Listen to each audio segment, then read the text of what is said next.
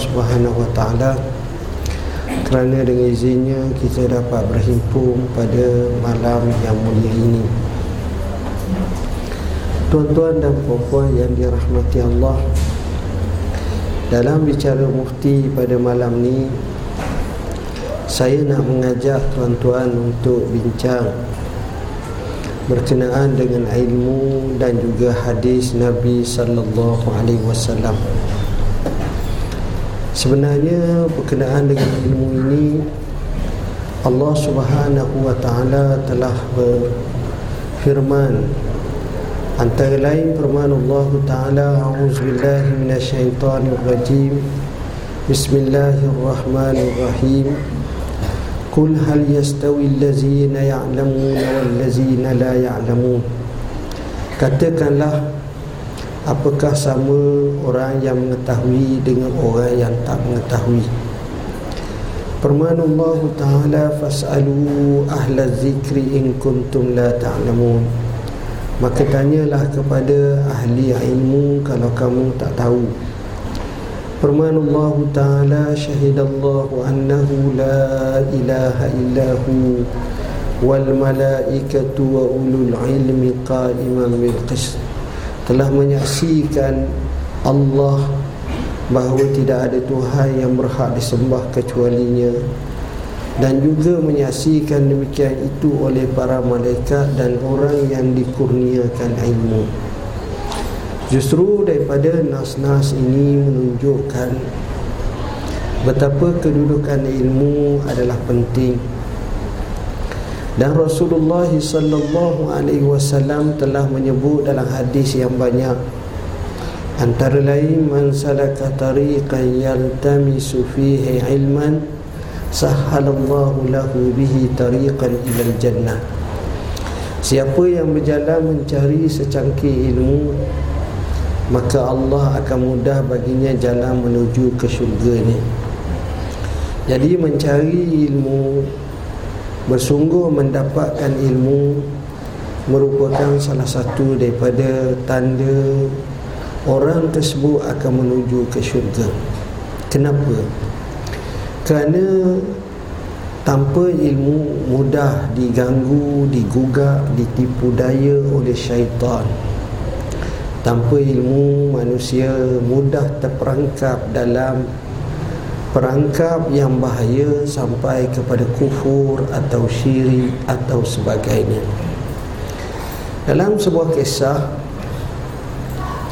Iblis yang menjadi ketua kepada para syaitan dilaporkan oleh syaitan-syaitan segala aktiviti usaha mereka menyesatkan manusia maka syaitan mengambil peluang seraya bertanya kepada iblis wahai penghulu kami kenapa kami lihat kamu? Bila mana sebut sahaja matinya orang alim maka kamu begitu bersuka sangat. Riang yang amat sangat. Tapi bila sebutnya mati orang yang kuat ibadat kamu tak rasa apa yang ini abid sedangkan kami paling takut tengok orang yang kuat ibadat. Nampak bersungguh ibadat ni kita takut. Tapi orang alim ni kadang-kadang ibadat dia lebih kurang sahaja. Ada yang lebih ada yang sama lebih kurang. Maka jawab iblis aku akan khabarkan kepada kamu secara praktikal. Dan iblis ni makhluk Allah yang boleh tasyakul. Tasyakul ni maknanya boleh berupa menjadi rupa seperti rupa manusia atau sebagainya. Maka dirupakan sebagai seorang tua perkara yang pertama iblis ini dia pergi ke majlis orang alim eh, orang yang kuat ibadat. Bukan alim kuat ibadat abid dia tengok kawan ni semayang kuat ibadat kuat. Maka dia duduk sebelah yang kuat ibadat ni dan cuba mengambil kesempatan untuk bertanya. Kemudian apabila dapat peluang dia bertanya dengan satu soalan. Dia kata wahai tuan guru saya bersama saya ini ada sebiji telur. Dia keluarlah telur ayam ke telur itik. Lalu dia kata apakah mungkin Allah memasukkan dunia yang luas ni dalam sebiji telur ni? Maka dengan spontan orang yang kuat ibadat ini menjawab mana mungkin kamu sendiri pun tak lepas nak masuk dalam telur tu? Kemudian Iblis mengucapkan terima kasih. Kemudian dia pergi ke majlis orang alim. Dalam majlis orang alim ni Didapati orang alim sedang mengajar. Orang alim yang sedang mengajar ni Ilmu Ada kala anak muridnya ketawa Ada sedih mengikut topik yang dibincangkan Kemudian Iblis pun mengambil kesempatan bertanya dengan soalan yang sama kepada tuan guru yang sedang mengajar. Maka jawab tuan guru, kenapa tak boleh? Hukumnya boleh. Kerana dia termasuk dalam kudratullah. Dan taluk kudrat ini dalam sifat 20 kalau kita bincang, ia termasuk dalam taluk perkara yang mungkinat. Jadi masalah yang ini termasuk dalam mungkinah bukan mustahilat. Maka di situ tidak menjadi apa-apa halangan yang sesuai dengan apa yang dinaskan oleh Tuhan iza arada syai'an an yakula lahu kun fayakun bila seorang bila Allah mahu kepada sesuatu cukup katanya kun maka jadilah. Bila dengar macam itu tuan-tuan maka fahamlah dia. Fahamlah orang ini tengok macam mana. Rakyat apa ni pelajarnya pun faham. Iblis ini terus bagi tahu kepada syaitan-syaitan. Tengok satu soalan sahaja yang aku tanya. Tapi kerana kuat ibadat tanpa ilmu bila mana cara dia jawab maka jawapannya itu boleh mengeluarkan dia daripada daerah keimanan kerana menafikan kudratullah. Sedangkan yang kedua bukan sekadar dia selamat tapi murid-muridnya juga selamat kerana kefahaman yang betul kerana memahami dengan ilmu. Tengok daripada situ jelas menunjukkan kepada kita betapa ilmu ini penting dalam kehidupan kita. Tuan-tuan ibarat kita hidup atas muka bumi ini seperti kita berniaga. Ada orang itu untung RM5 sehari tapi ada orang itu untung RM50 sehari tapi ada orang itu mungkin untung RM500 sehari tapi ada orang yang mungkin RM5,000 dan ada orang yang untung mungkin 5 juta sehari Makanya Yang 5 juta dengan 5 ringgit untung tu Dari segi fizikal lebih kurang je. Dua tangan, dua kaki, dua mata Ada hidung, ada kepala, ada telinga Gitu je Tapi kenapa yang ni 5 ringgit Yang ni sampai 5 juta? Pertama tengok bahan yang dia berniaga Kedua strategi yang dia neka Ketiga kita tengok dia punya networking dalam perniagaan. Keempat kita tengok macam mana dia punya usaha dia Dan punya kualiti dia. Maka kita tengok tak Tak semestinya orang yang boleh laku begitu hebat itu Dia mesti siapa tak tidur malam siapa tak. Kadang-kadang dia sub, dia begini, dia bina networking yang baik. Dia guna pula bahan-bahan yang berkualiti jauh lebih hebat. Maksud saya ialah kalaulah dunia seperti itu makanya akhirat pun sama lah akhirat ni pun sama ada orang dapat dicatatkan pahala yang banyak setiap hari. Tapi ada orang muflis pahala. Ada orang sedikit pahala. Ada orang begitu banyak pahala. Kenapa? Kerana asasnya ilmu. Saya contoh paling mudah. Dua orang yang sembahyang maghrib. A sembahyang maghrib B sembahyang maghrib A pahala sembahyang maghrib dia mungkin kita katakan 10 dia dapatlah 10 pahala. A dapat semayang maghrib dengan pahala 10 Ni contoh. Tapi B dia semayang maghrib Dia dapat pahala mungkin 10 juta. Walaupun dua-dua semayang maghrib Yang ni semayang maghrib Yang ni semayang maghrib Kenapa? Kerana A semayang maghrib Masuk waktu Dia berlengah-lengah. Kemudian dia ambil air semayang Kemudian dia pun semayang di rumah dia Selesai masalah. Itulah perbuatan A tentang sembahyang Tapi B ni pula dia tak buat macam tu. Awal-awal lagi dia buat persediaan. Dia mandi, dia bersih diri. Dia ajak isteri dia Dia ajak anak-anak dia. Dia whatsapp kawan-kawan dia. Dia pun jom ke masjid Dia baca doa Sampai masjid Letak dalam tabung masjid seringgit dua ringgit. Dia semayang sunat dia temu kawan-kawan dia ucap terima kasih dia ucap tanya khabar dia senyum dia etikah dalam masjid dia buat macam-macam.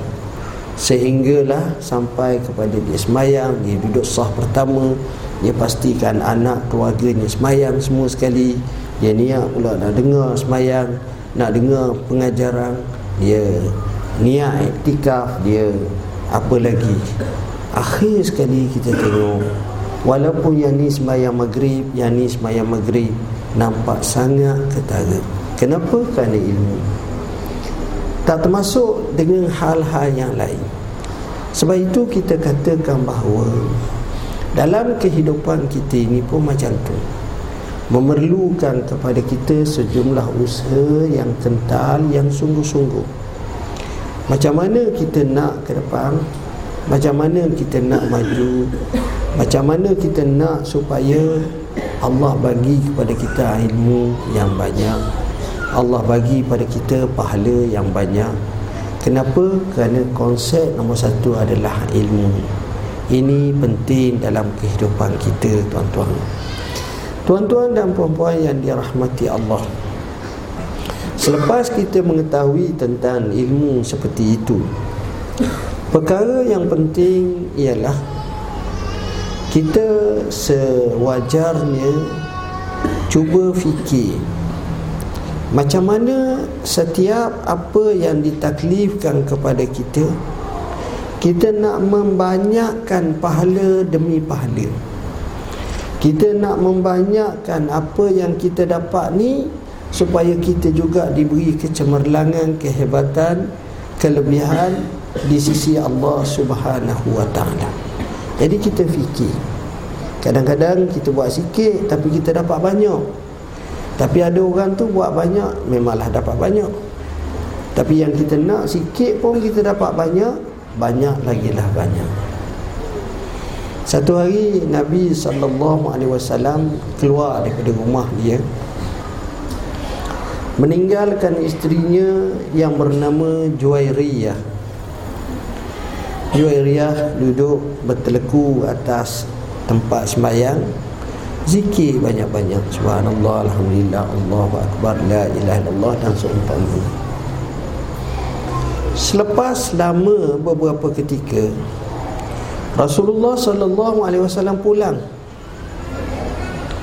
dan nampak Juwairiyah masih lagi begitu tekun dan tegar zikir pada Allah Maka Nabi tanya kepada Juwairiyah Wahai Juwairiyah Apakah kamu buat?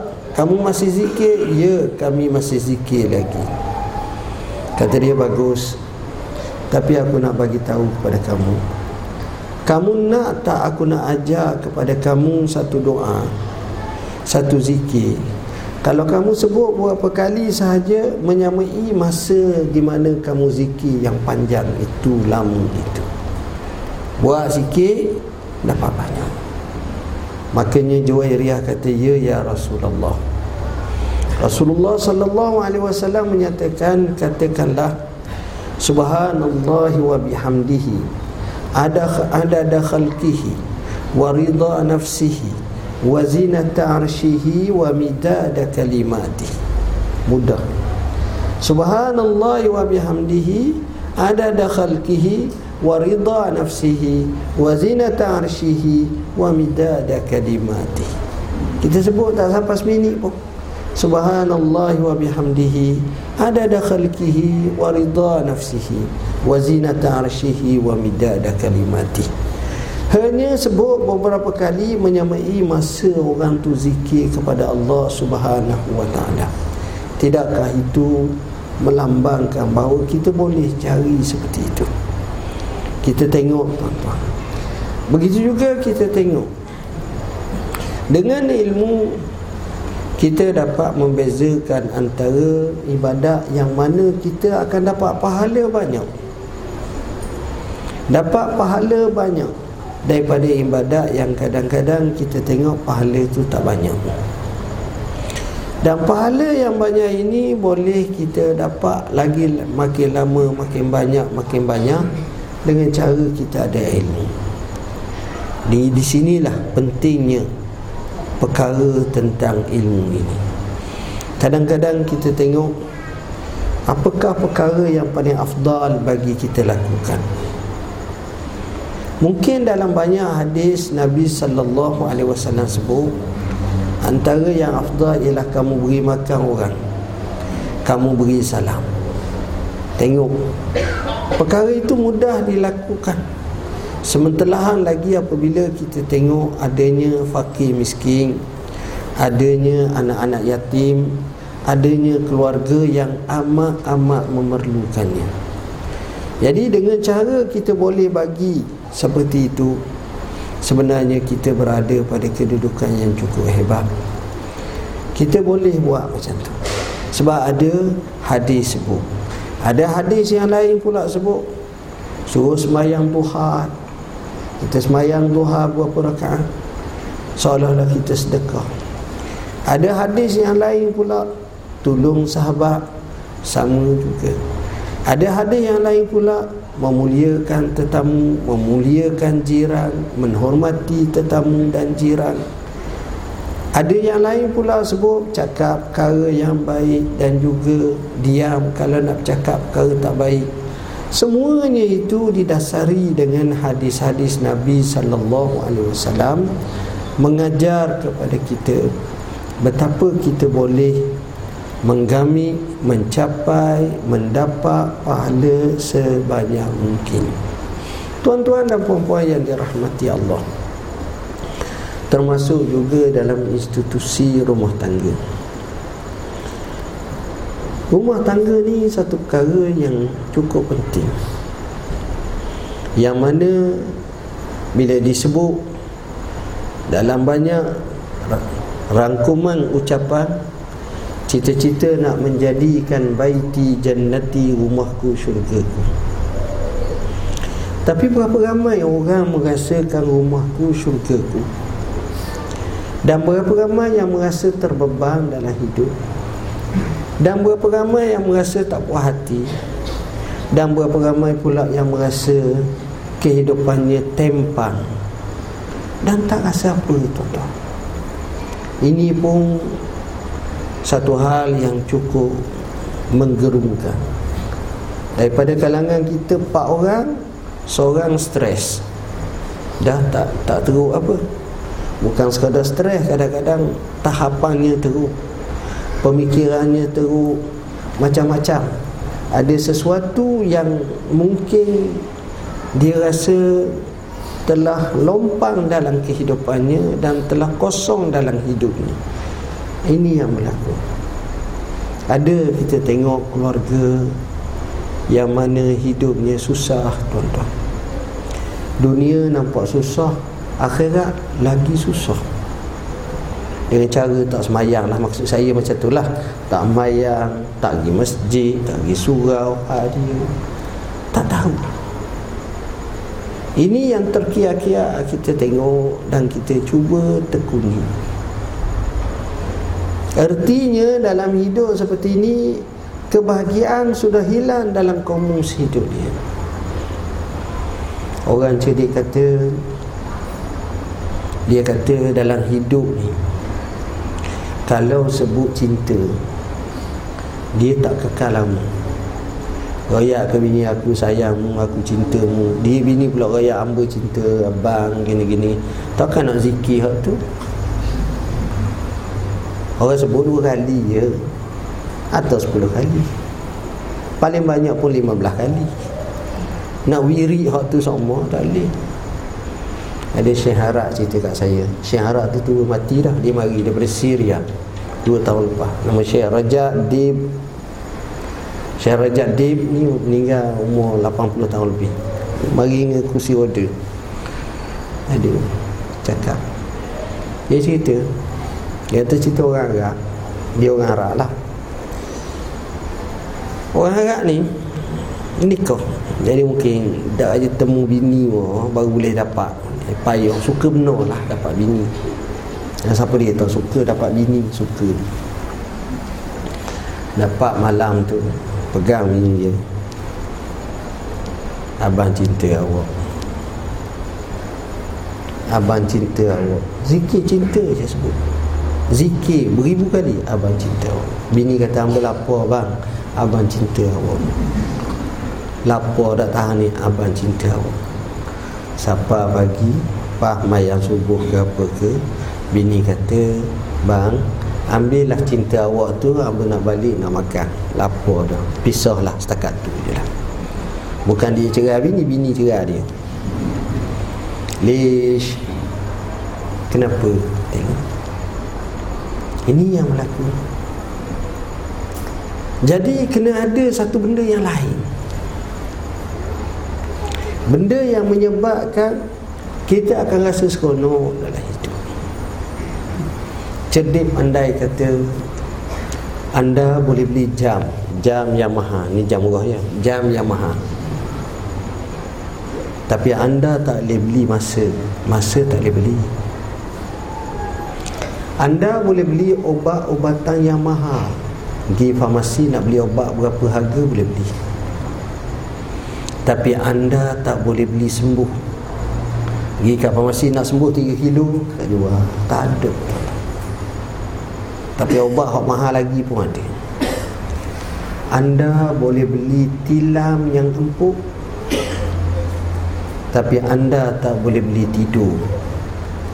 Kecuali kita ni duduk majlis ni boleh tidur. Ha tu nampak.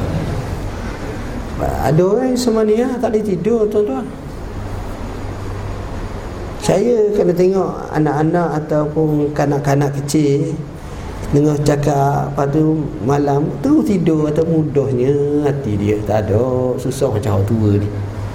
Kita kok Pusing sana Pusing sini. Insomnia lah Duk mikir sana Mikir sini. Letih tuan-tuan. Eh budak hidup Tenang. Anda boleh beli apa-apa fizikal. Tapi anda tak boleh beli bahagia Bahagia mana boleh beli. Saya mikir tuan-tuan Kenapa hospital orang gila dipanggil hospital bahagia? Saya pergi masuk. Pergi tengok kat Tanjung Rambutan. Bila saya pergi tengok betul sungguh. Saya tengok muka dia senyum Kalau kita akan main pusing. Anak kita kadang-kadang lagi bahagia pada kita Kita nampak Berlari pergi mari Berlari ke sini gini. Kita pegang dia mak Main duduk sini. Dalam poket ada berapa mak? Tak ada berapa apa. Kita ada dua Dua ratus setengah dalam poket ni. Pusing lagi Nengung Tengok. Pelik seorang perempuan yang cantik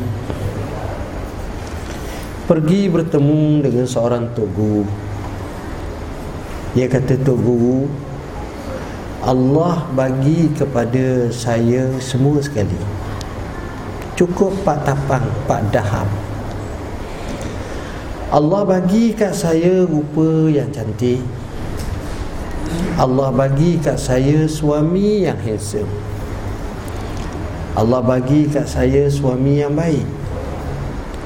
Allah bagi kat saya anak-anak yang kiu-kiu comel-comel belaka Allah bagi kepada kami rezeki yang melempah ruah. Allah bagi pada kami rumah yang baik Kenderaan yang baik Harta yang jenuh. Tapi Tok Guru Satu benda saya tak ada. Saya tak rasa bahagia. Pelik. Kan pelik tu Kalau dah dapat macam tu Tak dapat bahagia macam mana? Maka kata Tok Guru ni Awak balik rumah. Pastikan sepertiga akhir malam awak bangun. Sembahyang. Kemudian istighfar serta munajatlah kepada Tuhan pada sepertiga akhir malam Kemudian adulah dan doalah hajatmu pada akhir malam tersebut. Dia pun buat tuan-tuan. Buat sungguh. Dan dua tiga malam je terus dia datang bertemu dengan Tok Guru dan berkata Tok Guru saya nak ucap terima kasih banyak-banyak. Sekarang baru saya rasa bahagia sekarang baru saya rasa bahagia. Tengok. Maknanya bahagia ni bukan pada tangan Bukan pada kereta Bukan pada rumah Tapi pada hati Pada jiwa. Lalu dia sampaikan satu pantun Lam ara sa'adata jam'a malin Walakin nattaqiyya huwa sa'idu Aku tak tengok himpunan harta yang banyak itu sebagai puncak kebahagiaan tapi orang yang bahagia sebenar ialah orang yang mana adanya takwa. Tu punca dia. Bila takwa ni sah dia bahagia. Artinya takwa ni dua-dua dia makan. Dunia pun dia okey, akhirat lagi okey. Tapi bila hilang takwa dalam hidup seorang tu, dunia KO, akhirat lagi nama merana. Ini yang kita nak Bila kita nak macam itu Inilah yang kita nak ukur dalam keluarga kita Satu hari Seorang Putera Raja Zaman kerajaan Abbasiyah Putera Raja ni Dia tiap-tiap pagi Dia akan keluar daripada istana Dia tengok ramai pekerja abah dia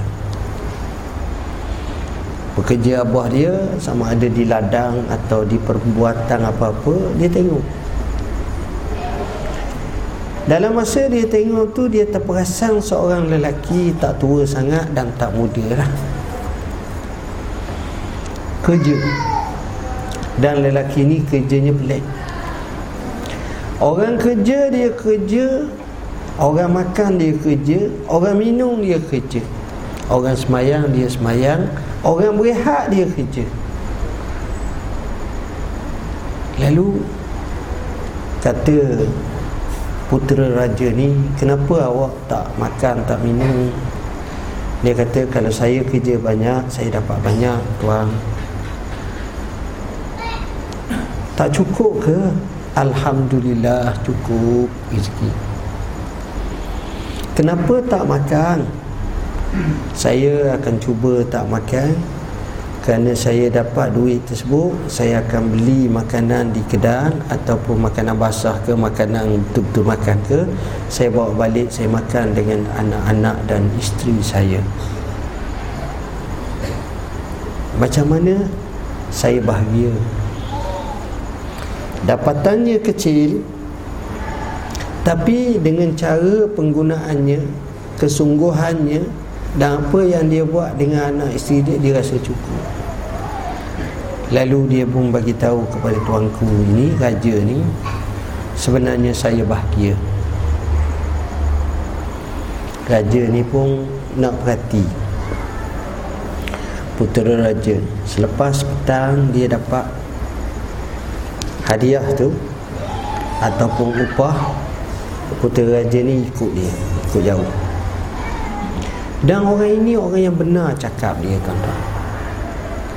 Dia berhenti di kedai dia beli barang-barang yang perlu dia bawa balik dan sampai di satu kampung rumah yang tidaklah sehebat mana seadanya sahaja bukan kategori kaya senang tapi orang yang sederhana yang amat sangat.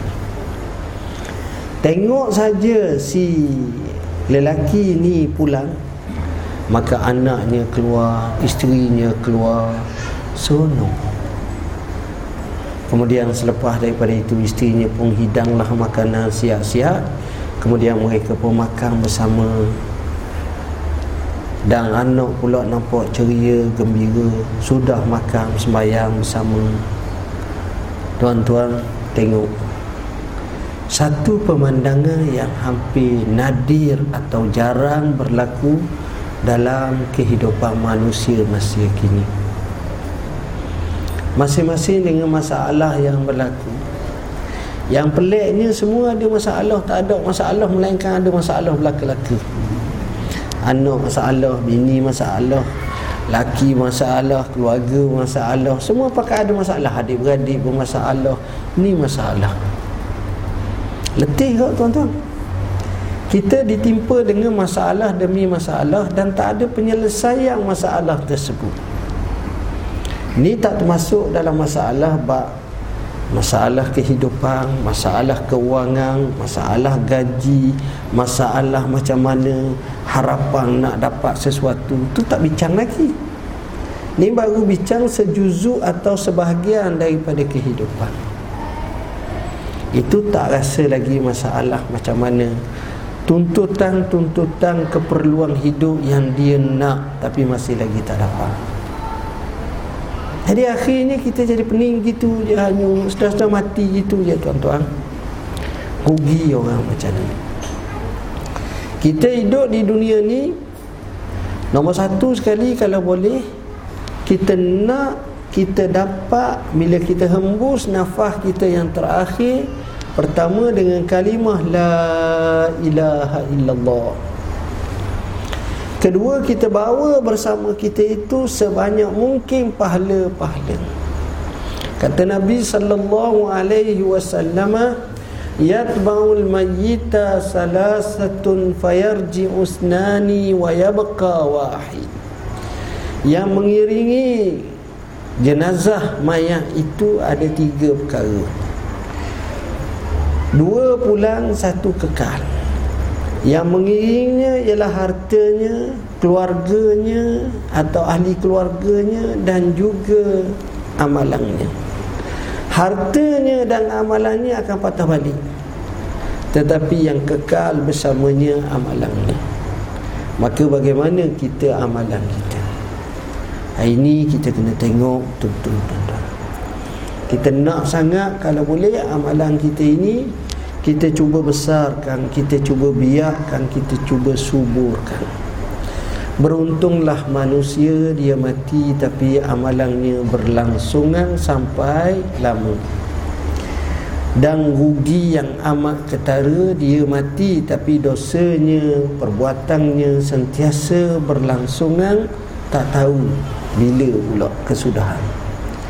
Kita cuba pupuk betul-betul Amalan-amalan yang baik yang kita boleh lakukan ni kita cuba lakukan seupaya mungkin. Jadi ini perkara yang bagi saya kita mulakan dengan masjid, ke surau dan sebagainya. Saya memang rasa penting untuk kita camping. Camping suka datang ke masjid. Suka datang ke surau biar kita budayakan dalam hidup kita ni anak isteri kita kaum keluarga kita pergi ke masjid ke surau sekurang-kurangnya seminggu sekali. Kalau ada masa seminggu dua kali. Kalau ada lagi seminggu tiga kali. Kita cuba. Bila dah terbudaya pada anak-anak kita macam itu dan tersebati dalam jiwanya kita tak ada pun dia akan pergi ke masjid tapi kalau daripada awal lagi kita dah pupuk Dia pergi masjid macam dia duduk atas bara api Panah, tak tahan. Dia gelisah. Ini bahaya bala tu. Ada satu kisah yang luar biasa. Kisah benar tapi kisah ni Masya Allah kisah Allah nak bagi petunjuk kepada seseorang tu seorang lelaki cerita harap lah ni. Seorang lelaki suka bersosial. Bebas. Maksudnya duduk kedai kopi temu kawan-kawan pergi masjid malah kalau hari Jumaat tu memang tak pergi lah. Tapi dia keluar macam nak semai Jumaat tapi dia keluar awal.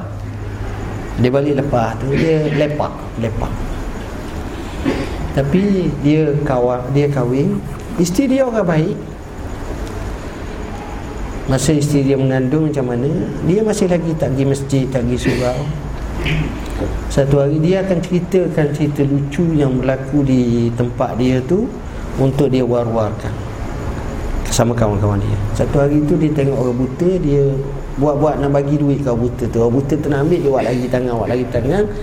Jadi buat main orang buta tu tak dapat apa-apa. Akhirnya dia terajang orang buta tu, orang buta tu rebah. Lalu dia cerita ni sebagai satu bahan jenaka pada kawan-kawan dia. Kawan-kawan dia suka. Nak jadi ke cerita Selepas itu Isteri dia Bersaling Bila isteri dia bersaling Anak dia ni anak jadi buta. Dan dia dengan anak yang buta ni Anak dia dia beri nama Salim Dia tak Tak ada rasa langsung. Sayang pun Jadi ada je Tapi dia kata isteri saya ni Banyak sangat sayang ke anak ni. Lepas tu dia dapat anak lagi Anak kedua, anak ketiga Anak kedua normal, anak ketiga normal. Perangai dia macam tu lah Sampailah anak Hak sulung ni Salim ni besar dah. Katakan 7-8 tahun Ataupun 9 tahun, 10 tahun Besar